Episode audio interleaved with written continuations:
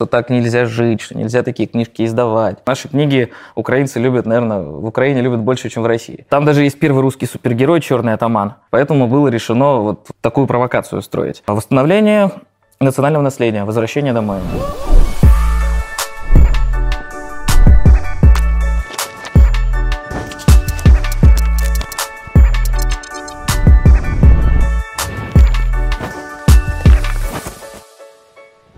Наше положение Ван Дамма. Ну, я знаю, что это за книга, но многие зрители, наверное, спросят, какого Ван Дамма? Ван Дамма Едрихина. Вот. Ван Дам – это генерал-майор русской разведки в Российской империи. А, почему он Ван Дам? Это довольно странно звучит, да, но он взял в честь своего друга бурского генерала, потому что он был участвовал в Алгобурской войне. Круто. Вот. И мы, кстати, дополнили книгу «Наше положение» записками его с Ангобурской войны. Да, ездил военкором, но на самом деле как ГРУшник. Вот. Ну, на наши деньги. А сам по себе Ван Дам – это Голковский сто лет назад, грубо говоря. Прочитав Ван Дамма, понимаешь, что не такой уж Голковский оригинальный. Как вот я с большим уважением отношусь к Голковскому, и «Бесконечный тупик» – одна из моих любимых книг, но вот э, очень много идей Голковского, которые, с которыми люди носятся, как будто бы это вот говорит Голковский, они были написаны сто лет назад Ван Дамом. То есть про то, что там англичане управляют про англичан, миром. Да, да, да, и в деталях. И, в принципе, метод мышления там такой же, такой тоже конспиролог. Более того, он в 1912 году уже предсказал примерно обе, обе мировых войны, которые... Ван Дам. Да, в своей книге. Вот если внимательно читать, то можно понять, что он как бы предугадывает э, то, что будет происходить с миром. Голковский все-таки придерживается очень эксцентричных взглядов, которые, как мне кажется, радикально расходятся с действительностью. То есть просто какой-то поехавший старик говорит о том, что Россия криптоколония Великобритании. Мне кажется, его воспринимают слишком буквально. Когда он говорит про криптоколонию, мне кажется, он немножко троллит и, в принципе, указывает просто на малое геополитическое влияние России и сильное геополитическое влияние Англии. А просто преподает это в такой некой литературной и экстравагантной форме. Окей, то есть ну, не надо воспринимать кажется. его буквально. Не надо воспринимать буквально. Просто это не очевидно из его текстов. И мне кажется, Мне что многие кажется. его читатели как раз-таки воспринимают это буквально. И носятся с этой идеей криптоколонии. Здесь э, все сложно, потому что Голковский человек незаурядного ума. Может быть, даже почти гениальный. А они могут троллить на очень как бы, высоких уровнях. Например, Константин Крылов искренне считает, что Достоевский – это ни в коем случае не драма и не реализм, что это все юмористические книги, что это все троллинг, и он – это как бы фарс.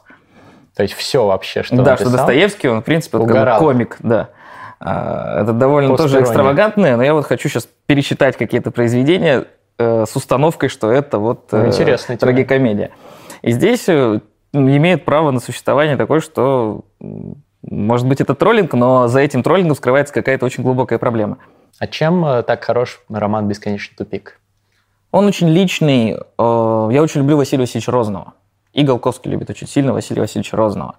Вот. И Голковский очень хорошо пишет о себе, о своей личной трагедии, и через нее осмысляет трагедию как бы русских, трагедию революции и это очень приятно читать. Человек с тобой разговаривает искренне и очень хорошо осознает свою трагедию, а там с отцом и все остальное. Ну, хорошая книга. А Розанов, еще одна фигура, на которую так неистово молятся многие националисты. Чем он велик? Тем, что это единственный русский философ, как говорил Голковский. То, что это на то, на, на, до чего доросла русская философия, и дальше она не пошла, к сожалению. Вот, то есть, а как э, же там Бердяев какой-нибудь? Это все не совсем философия. Я сам учился на философском, и суть в том, что философия преодолевала несколько стадий. Это когда она... она философия – то, что когда она уже выходит из религиозной философии появляется тогда, как вот после Средневековья философия появляется тогда, когда она выходит из религиозной. У нас она осталась на уровне религиозной, а вот Василий Васильевич, он смог оттуда выйти, но тоже не совсем. То есть он так и остался все-таки немножко религиозным философом, но абсолютным еретиком и свободомыслящим человеком. А, поэтому это наше такое прям наследие, и он очень по-русски мыслит, очень приятно мыслит. А какие у него важные идеи, которые вот сейчас актуальны? У него все идеи есть. Ну, он например. Разный, в этом-то и прикол. То есть, то вот там, если читать «Опавшие листья», у него оно очень нестандартное. Это вот главное его произведение «Опавшие листья» называется, а, да? Да, из таких вот. Есть, конечно, довольно серьезные труды там философские, но я, если честно, сам не читал. Угу. А «Опавшие листья» – это сборник как вот постов в соцсетях. которые воспринимаются комплексно. То есть, там, если вот э, «Любовь, смерти роботы» смотреть, это 18 короткометражек разных, но при этом вот общая какая-то концепция улавливается. Также Василий Васильевич Розанов, что и каждый пост в его книге э, имеет какой-то глубокий свой смысл, и книга целиком воспринимается отдельно. То есть это совершенно другой формат. Плюс русский язык, он э, очень иррационален, на нем систему не построить, как, например, там, русского Гегеля быть не может. Почему? Э, он иррационален, на нем не, не построить систему. Он весь эмоциональный, поэтому все можно только литературно обкадывать. Это Можем... разве не стереотип? Ну, мне так кажется. Ну, то есть, что есть в русском такого, чего нет в немецком, э, из-за чего мы там не можем философию свою создать? Мне кажется, просто какие-то исторические факторы. Слишком литературен просто, и все. Слишком красивый? Слишком красивый, нерациональный, эмоциональный. То есть, вот, э, поэтому у нас все... Вот, философия, возможно, только на там, латинском, греческом. Но это странно. Русские же так, так любят философствовать, и, в принципе... А философствовать, но философствовать не, вот, не буквально, там, как бы сложно какую-то четкую идею и систему построить на русском. Она всегда будет плавать. Ее можно передавать только какими-то произведениями, какими-то литературными формами, мне так кажется. Угу. И поэтому не было русских философов? Нет, не поэтому. Они бы появились обязательно. Они если бы появились, бы не распалась империя? термины можно использовать другие, да. Если бы не распалась Российская империя, конечно бы они появились, как и все остальное. Но была традиция прервана, у нас они так и не появились. Но советских э, просто считать даже не буду там, марксистскую школу, все это, ну, мелко все. Вот. Ну, там же не были не только те, кто прям марксистами были. Ничего сверхвыдающегося там нет. Мы заслуживаем большего. Вот. Окей. Смотри, ты э, руководишь издательством, вы популяризуете в меру сил какие-то классные книги, классные идеи и так далее. Но это узкий круг людей, которые там э, с высоким порогом вхождения, как ты сам сказал, которые заинтересуются такими толстыми книжками с дореволюционной орфографией и так далее. Что дальше? Когда будет в мейнстрим все это вводиться? Ну, во-первых, уже вводится, во-вторых, не такая уж и узкая нас аудитория, потому что тот же кодекс 12 тысяч книг за 2-3 года – это все-таки бестселлер. В общем-то, смело можно на него вешать национальный бестселлер, по, вот, как бы там, если на полке. И более того, даже в Библиоглобусе у нас всегда в лидерах продаж книги, это никак не мешает. Но сейчас мы, да, стараемся, потому что именно коммерчески нас тащат проекты типа кодекса комикса. Вот, все остальное ну, делается для дела ради идеи в основном. То есть, да, это тоже приносит какие-то деньги, но на чем очень далеко не уедешь. Сейчас мы хотим хотя бы раз в год выпускать по какому-то такому грант-проекту массовому, типа комикса или кодекса. Вот. Следующий у нас такой проект будет, это книга Сергея Владимировича Волкова. Название я зачитаю лучше на телефоне, потому что оно длинное.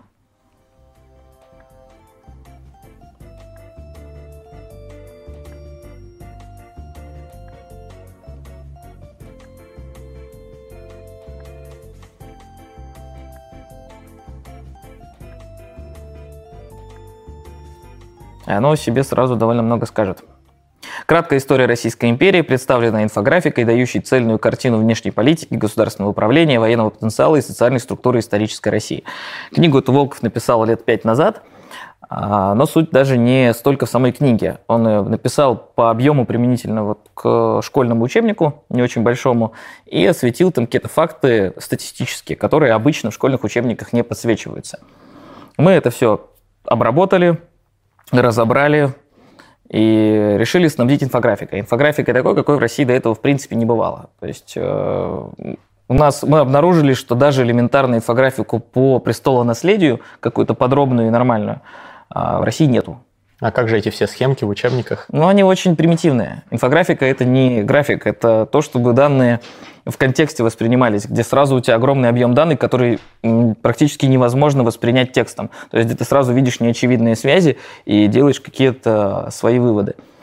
Вот. И мы собираемся из этого сделать тоже такой большой проект – уже очень много людей над ней работает. Мы собираем данные другие, не только данные, которые были Сергея Владимировича Волкова, потому что инфографика не может быть без контекста. Если он написал национальный состав Российской империи, вот самое главное, то нам приходится находить это только 20% информации, нам еще приходится 80% вот как бы данных находить в других источниках. Сергей Владимирович верифицирует и наполнять этим всякую инфографику. Я для выпуска скину, можно будет вставить пример. Круто. Черновика. Куда идет книга издания? Книги умрут? Э, книги никогда не умрут, но они трансформируются. Я сам не против электронных изданий, я не вот чтобы там топлю за печатные книги. А, я помимо восстановления там, национального наследия, какой-то там, вот, подобной деятельностью, просвещением, занимаюсь и искусством, я считаю. Вот, и что книга переходит больше в статусное потребление, грубо говоря, в... Вот, собственно, вот каждая книжка – это еще и объект физической культуры. И оно уходит туда. То есть умрут плохие книги, хорошие книги будут жить и процветать, просто останутся уделом э, ценителей, эстетов, любителей. Вот. Но мы делаем электронные книги, то есть мы постараемся и так, и так делать. То есть у нас книга не только информация для меня, как бы это и, вот, и физический объект. Поэтому мы так заморачиваемся, делаем там суперобложки, которые в пост разворачиваются, добавляем лице, стараемся все верстать идеально, чтобы это было удобно читателю. Это способ коммуникации с читателем. Все-таки электронная книга, она намного проще и не является предметом искусства, а просто информацией. Не является предметом искусства? Ну, физического мира. Я ну, имею в виду электронная книга. Но ты же не хочешь сказать, что там она чем-то хуже? Просто а, нет, она не хуже, она просто другая. Это просто только информация. А это не только информация, это и общение с читателем посредством э, вот, издательства, так как оно отправляет книгу, общается так с читателем. Вот. Я считаю, что книги будут становиться более элитарными, более экспериментальными, а, более крутыми по качеству и никуда никогда не денутся. Собственно, одна из таких книг, о которых я сейчас говорю, книг будущего, это наш проект – которые ждут наши читатели уже несколько лет, это «Путешествие в империю». Это книжка с фотографиями про Кудиногорского. Но а, это не круто. просто альбом с фотографиями, потому что их издают каждый год, и все это абсолютно отвратительно. Это еще и заметки классиков. Мы собрали про каждую фотографию, про это место, а, когда кто-то там проезжал. Неважно, там это путешественник какой-то иностранный или русский классик, или рядом где-то был и собрали. И мы собираемся его сделать каким-то таким супер экспериментальным проектом со всякими техническими наворотами. Там, дополненную реальность использовать, а, какие-то а очки, то есть какие-то специальные? А, нет, вот, знаете, как, на, как деньги проверять. Вот вышло это с Крымским мостом. Там, наводишь, и что-то вот выстает. С какими-то интерактивными картами, еще что-то. И попробовать туда понапихать и технологических штук электронных, а, то есть соединить, в общем-то, электронную книгу и физическую книгу. И э, технических то есть, но здесь пока не буду раскрывать, что мы хотим сделать. Правда, это очень-очень-очень дорогой проект, который, возможно, краудфандингом нам будет собрать довольно сложно, поэтому неизвестно пока, когда он выйдет. Через год, через два. Но как бы он стоит того, чтобы ждать. Это будет такой грандиозный экспериментальный проект, как в России к книгам так еще не относились. Круто. А, расскажи, пожалуйста, еще, какие книги ты считаешь мастридами по русской истории? Все, что мы издаем. Мы Но специально... у вас так много. А? Но у вас же их не так много. Не есть так много. Шмурло, есть Альденбург про царство Николая II, тоже крутое исследование. Но что-нибудь про другие периоды, может быть, назовешь? Концепция нашего издательства, которую изначально я задумывал, это чтобы вот действительно не очень много книг собрать, но чтобы они в копии давали какое-то целостное восприятие русской истории. И постепенно, если посмотреть, мы заполняем какие-то периоды. Э, и, наверное, логично будет то, что по итогу у нас будет соберется какой-то учебник истории из всего, что мы до этого наиздавали. А, вот. Какие мастриды? Ну, русский комикс абсолютный мастрит, потому что это поразительно. То есть это то, что точно не оставит равнодушным, то, что точно подогреет э, национальную самооценку о том, что вот и у нас был комикс. Вообще, в принципе, это очень приятно э, читать родные комиксы, которые вот еще сохраняют преемственность с лупками, с э, какими-то русскими художниками, там тысячи аллюзий на разные картины. Если какие-то художники это будут смотреть, это просто ну, оргазмически, потому что ты, а, я до сих пор нам присылают, я еще не знаю все отсылки, то есть там очень много кадров, они отсылают к какой-либо а, картине какого-нибудь художника классического. И ну, это обязательно, я считаю, нужно. Но его пока нет, мы скоро его переиздадим. Хорошо. Кончился. А вот что-нибудь из историков, помимо Шмурло? Помимо Шмурло. Если по поздней империи, то это, конечно, Ольденбург, но он тоже у нас кончился. А, на самом деле наше положение дает довольно комплексное восприятие истории, потому что там он, э, там, это он состоит из двух книг «Наше положение» и «Величайшее из искусств». И, а, в одной... «Величайшее из искусств» это какое? Ну, так и называется. Война, имеется в виду. Война. Геополитика, да, война, геополитика.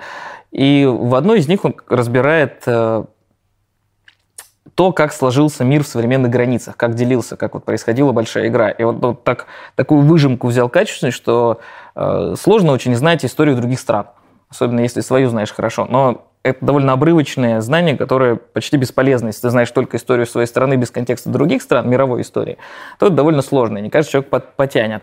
А благодаря Вандаму, нашего положения, можно вот прям такой обзор бодренький и быстрый, где вот он коротко описывает, что где как происходило, почему как делились, центры сил где были. И это тоже супер полезно. То есть, чтобы вот какой-то каркас знаний заполнить вот, вот быстро и эффективно. А как насчет Ключевского и прочих классиков? А их и так читают, зачем мне их советовать? Ну, более того, вот Шумурло из них же лучше также перенимают. Чем. Мы стараемся делать книги хоть и тяжеловесные, но попроще. То есть для широкого читателя, которому э, интересно вот в доступной форме понять. Ключевский тоже тяжеловат, на самом деле. Не всякий потянет все его тома. И не потратит столько времени на это. А что почитать по советской истории? Это очень сложный вопрос. Потому что ничего. Ну, в смысле ничего? Ну, это, это вот белое пятно. Мы ничего не знаем практически про то, что, что это вообще было с нами 70 лет. Нет никаких нормальных данных. Все было супер засекречено и прочим. То, что там, когда происходили какие-то там э, массовые расстрелы и большие события, еще можно собрать какие-то исторические данные. Когда там были вот условные застои, ничего не происходило, об этом ничего не известно. Вот. Но это же и... не повод ничего, ну, то есть э, есть какие-то исторические периоды, про которые нам вообще известны крупицы информации, но все равно про это написаны книги. Неужели я не знаю, мне нечего посоветовать, ничего. То Если бы это было, все мы идеологизировано? Бы все абсолютно идеологизировано и очень как бы от, урывками какими-то. То есть не целостно. А, мы же, мы, у нас такой грант-проект изначально также задумывался, это альтернативный учебник истории. Сейчас же приняли да. новый учебник истории, и свой собрать. Но мы можем собрать учебник истории до 17 года, но кто бы мог написать, э, не ударяясь ни в антисоветчину слишком сильно, потому что это не подходит для как бы, школьного образования, зачем говорить, что у нас сто лет так был. Вот, то есть, э, не ударяясь ни в крайности антисоветизма, ни в крайности советские. Я не знаю, кто может об этом написать и напишет ли вообще. Ну, зарубежных есть э, несколько книг, более-менее. Это все немножко не то какие-то сухо. Для учебника истории не то, потому что история должна быть для ребенка э, не то чтобы позитивной, но все-таки живой. Вот. То есть это не просто набор статистических данных. Кто об этом напишет, я пока не знаю. То есть это самый сложный период истории у нас. Это весь 20 век, вся эта мясорубка, это ну, сложно. Будем надеяться, что его все-таки получится осмыслить. Без этого мы, как говорится, прекрасную Россию будущего не построим. Не построим. Кто-нибудь да осмыслит, я уверен. Да-да-да-да-да. Забыл совсем. Вы говорили, у вас коллекции нету. Ты говорил, у, вас коллек... у тебя в коллекции нету 85 дней Славянска. Да, все остальные вот, есть. С автографом автора. Супер. Подарок от меня. Спасибо большое. Дмитрий Бастраков у нас сегодня в гостях был. Этот книжный чел, не просто книжный чел, у него еще свое издательство. Следите за «Черной сотней». И с вами был Мастридер. Подписывайтесь на канал, ставьте лайки. Пока-пока.